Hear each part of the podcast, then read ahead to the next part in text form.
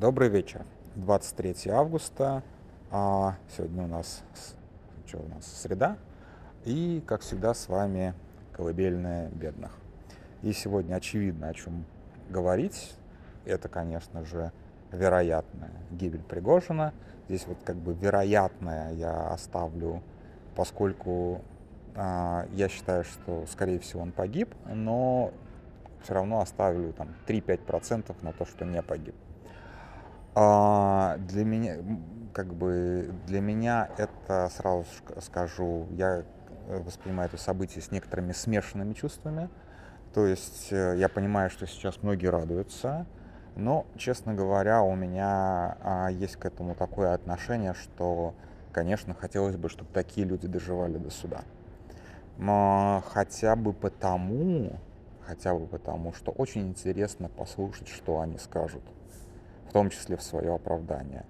И а, очень интересно, когда а, люди рассказывают о том, как это было на самом деле. И для меня, конечно, Пригожин не только преступник, но и источник очень важной информации о более серьезных преступниках. Мы должны понимать, что как бы Пригожин не главный злодей в этой опере. Поэтому гибель а, злодея, скажем так, а, ну, то есть если брать, ну, представим себе иракскую колоду, а, вы понимаете, о чем я, то есть как бы некий перечень топ-преступников, американцы это делали в виде 54 карт, вот э, Пригожин там не туз, конечно же, да, он, не знаю, там, валет, вот примерно так. Не буду его дамой называть, не буду оскорблять человека по гендерному признаку, но тем не менее он не туз. Поэтому, конечно же, показания, которые мог бы дать Натузов, вот то, чего мы сегодня лишились. Поэтому, да, поэтому у меня смешанные чувства. А, многие, естественно, подписаны здесь на конспирологию и ждут от меня конспирологии.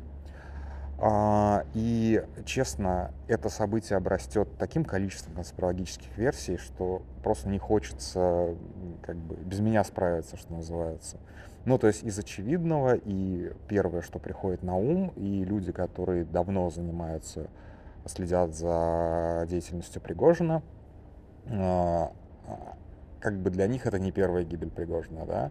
Свою первую инсценировку гибели, э, общеизвестную, очень тухлую, на самом деле, тухлый наброс, э, который вот для меня был супер очевиден. Вот мы сейчас с Низовцевым немножечко поспорили в Твиттере по этому поводу, что типа было не очевидно. Для меня было супер очевидно. Я неплохо э, ну как, относительно неплохо разбираюсь в Африке, я неплохо разбирался в африканских делах Пригожина, поэтому для меня сразу было понятно, что в 2019 году а, разбившийся там борт не имел к Пригожину никакого отношения, и его на борту тоже не было. Второй раз он погиб в больших кавычках при обстреле а, Попасной, вот, и а, там тоже как бы было вброшено, что он погиб. Э, я не помню, какие, через, через что вбрасывалось. И там действительно расположение вагнеровцев накрыли. А, и там была версия тоже очень сильно притянутая за уши, потому что Пригожин был там типа за пару дней или накануне, или что-то вроде этого. То есть, собственно, по-моему, он своими фотками спалил эту локацию, почему туда прилетело. Поэтому для Пригожина нетипично оставаться в одном месте надолго, в смысле вот как бы в командировках, скажем так. Поэтому а, приехал, по, как бы, по, по, поорал на всех, уехал. Я не был уверен, что, опять же, в Попасна его нету, поэтому очень осторожно к этому относился. Хотя сначала так, на хайпе тоже подумал, а почему бы и нет. Сейчас я скорее склоняюсь к тому, что все так. Да, хотя а, есть а, очень серьезные аргументы контра. Первый серьезный аргумент контра, что он вообще в принципе мистификатор. Да, и тролль, и так, я, извините, я в аэропорту, здесь могут быть как объявления, так и вот, например, шумные пылесосы, которые ездят. А, лечу на стрим, завтра на стриме буду. Так вот, а, он мистификатор, и он действительно мог бы инсценировать свою гибель, как вот он это еще делал. Но он не очень умелый мистификатор. То есть, как бы моя чуйка всегда мне говорила, когда это правда, а когда это неправда. Вот два раза было неправда, и я вот как бы прям четко понимал, что это неправда.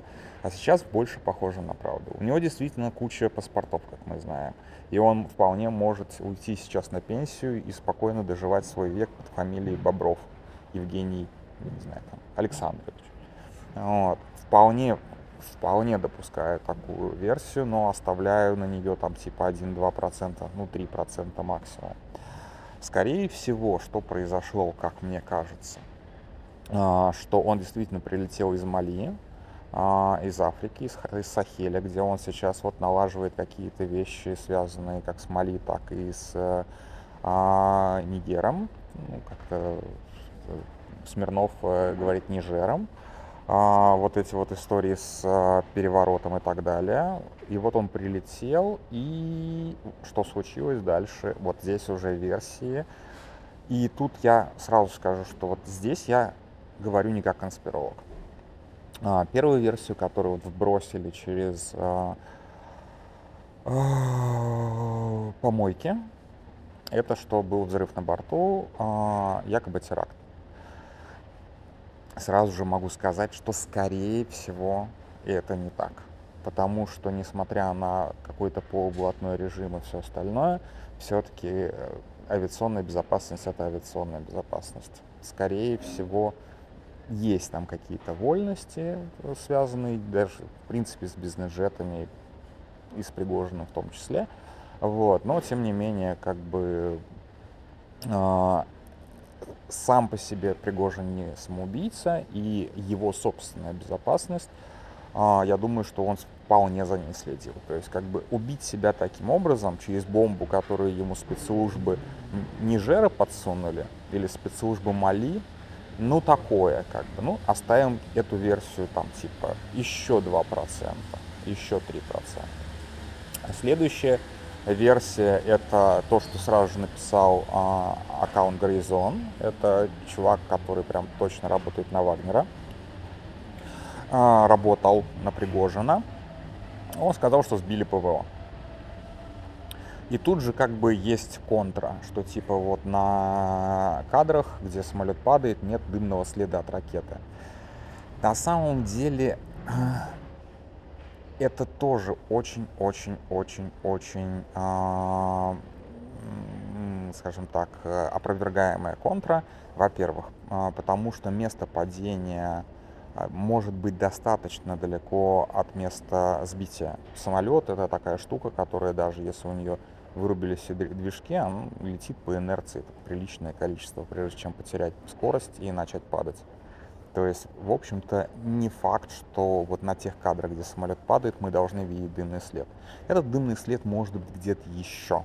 Ну, скажем так, когда вот сбивали Боинг, а, когда сбивали Боинг, а, а, там вот, э, по-моему, были как бы следы, были следы запуска, и они были прилично далеко от места, места, места падения. Ну, не знаю, я вот сейчас точно не вспомню. По-моему, не было в одном кадре и как бы и ракеты, и сбитого самолета. Не могу сказать. С другой стороны, тот Боинг летел сильно выше. А, этот Embraer только-только набирал высоту, насколько я пом- понял. Но опять же, цифры не видел, не знаю. Может быть, уже на эшелоне сбили. Черт его знает. Там какая-то ерунда с транспондером еще. Опять же, Пригожин любит отключать транспондеры.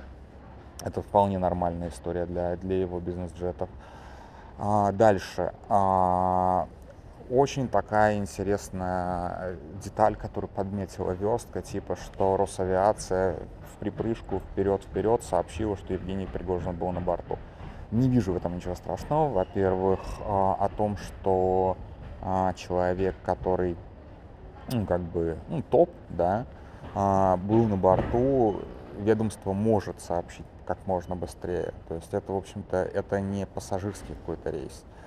А, типа необычно быстро сообщили. А во-вторых, я думаю, что если конспирология верна, то Росавиация прямой соучастник этого сбития. Потому что если работало ПВО, то, соответственно, небо немножечко диспетчеры должны были расчистить от как, как от лишних глаз, скажем так, так и от возможных случайных жертв. То есть ПВО должно было четко видеть тот самолет, чтобы не получилось, опять же, как с Боингом, а, который MH17 чтобы, не дай бог, не перепутать. А то мало ли, ракеты, ракету выпустят по Эмбрайеру, а, а попадет в какой-нибудь переполненный туристами самолет. Нехорошо не выйдет, скажем так. Вот, поэтому я думаю, что Росавиации, по крайней мере, какие-то люди в Росавиации, в, э, в службе по контролю за воздушным пространством могли, подчеркиваем, могли знать о том, что а, небо должно быть чистым. Дальше. А, ПВО это не только наземные установки. Это еще и самолеты. Да, и насколько я понимаю, извините, вот сейчас объявление будет, буду перекрикивать его. Так вот, а, ПВО это еще и самолеты, перехватчики, а, и то, что нет э, дыма от ракеты, запросто может быть, потому что там, насколько я понял по кадрам, облачность. Я уж не помню, насколько она облажная, но сбили выше облаков, самолет вполне мог какой-нибудь...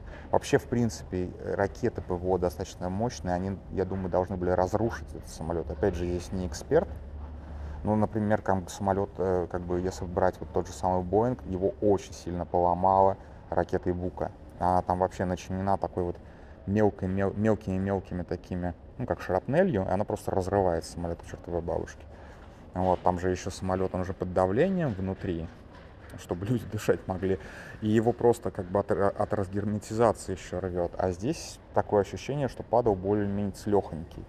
И вот это больше похоже на ту ложную версию, которую вбрасывали вбрасывали российские медиа, когда сбили Боинг, что типа это был вот э, украинский Су-25, по-моему, и так далее. Там действительно такая относительно маломощная ракета, которая бьет по двигателям и, соответственно, после этого самолет падает, при этом не разрушается. Вот так что авиационная ракета вполне могла быть э, причиной падения борта Пригожина. Опять же, я сейчас накидываю, вот то, то, что я сейчас говорю, это на, накидано из головы. Могли сбить с земли? Могли. А, могли сбить тем же самым переносным зенитным комплексом. Зависит от а, того, насколько высоко поднялся самолет на момент сбития. Потому что он только-только взлетал, напомню. А, по-моему, вот эти вот а, иглы, они на 7 километров вверх бьют. Черт, не помню сейчас цифры, честно ну, допустим, там на 5 километрах, наверное, достанут. Вот, сами все комплексы ПВО тоже бывают разные. Не обязательно С-300 его сбивал. Мог Бук, там, могла какая-нибудь там стрела 10 или что-нибудь вроде этого. Там тоже ракеты по мощности разные совершенно. Поэтому могли это сделать. Дальше, кто это мог сделать? Это был приказ или это, как бы здесь две версии, приказ или а, самоуправство? действительно, вот особенно если сейчас посмотреть мой любимый канал Файтер Бомбера, он празднует. А он выложил видео, как Пригожинский, напомнил видео, как, э, как Пригожинский сбивает этот вот большой самолет Ил-18, по-моему, который летающий штаб. А, и типа вот два месяца прошло, помним, помним злодейство. То есть могли, условно говоря, на ПВОшнике отомстить, какой-то ПВОшник отомстить. А, ну, давайте оставим, опять же, 2 или 3 процента. Итого мы насчитали, наверное, 6 или 7 или 8 процентов, что к этому никаким образом Путин не причастен. Все остальное, разумеется, это приказ, который получил, соответственно, получили военные на сбитие конкретного рейса. Приказ, вероятно, получила Росавиация, чтобы расчистить небо. Вероятно, да. Вот, и, соответственно, это был приказ Путина ликвидировать э, мятежника, ликвидировать Пригожина. Вот вернусь чуть-чуть к началу по поводу того, что могут ли Пригожин сценировать свою смерть. Да, но это бы обошлось ему очень дорого в плане того, что не, самолет, я не думаю, что ему жалко. У него еще два их, если что. А, как минимум два. А там же летел весь главк. Мы еще не видели полного списка, мы видели, что Уткин якобы там. И инсценировать гибель сразу семерых топов, сразу семерых топов, ну это, конечно, too much. Ну, то есть, опять же, можно напихать в борт зеков каких-нибудь безымянных, которые вот у нас есть много таких, которые даже по базам не, поби, не, не пробиваются, которые совсем ноунеймы. А, сказать, ребята, вы, у вас новое задание, вы летите на экскурсию, а потом, как бы, соответственно, вывести таким образом на пенсию Уткина, Пригожина и всех остальных. Окей, может быть такое. А, и действительно может быть такое, что Пригожин настолько циничный, что подставил там шестерых своих товарищей а, и сказал, ну, ребят, летите. А, такое может быть. Ну, как бы это, это, это даже не процент. Да? Вот. Так что, скорее всего, Пригожин погиб. А, скорее всего, за 90% приказ отдал Путин. А, он еще наградит за выполнение задания всех причастных. Кого-то, кто-то получит Герой России.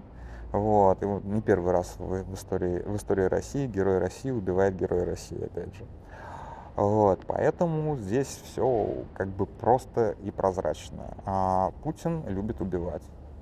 А, вообще любит убивать. Путин э, любит взрывать дома, любит, э, Путин любит сбивать самолеты.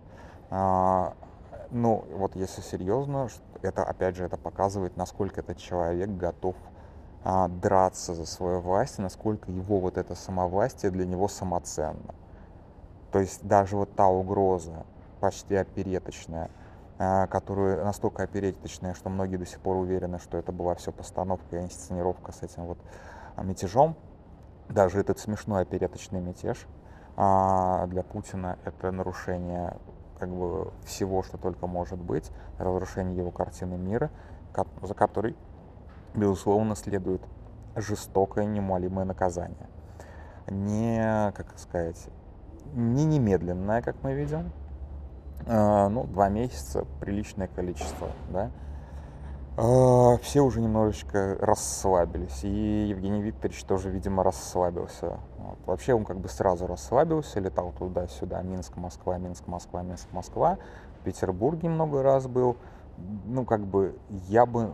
Или это, был такая, или это была такая бравада, или он считал, что он обо всем договорился, он в безопасности – ну, как бы вот здесь его чуйка подвела. Конечно же, а, если бы он был чуть-чуть поумнее и чуть менее наглым, сидел бы он себе в Беларуси и не высовывался. Хотя и в Беларуси бы его тоже грохнули. Сидел бы в Мали где-нибудь и не высовывался. Вот там прекрасно, как бы поставил своего президента, и можно доживать, как какой-нибудь Боб Динар.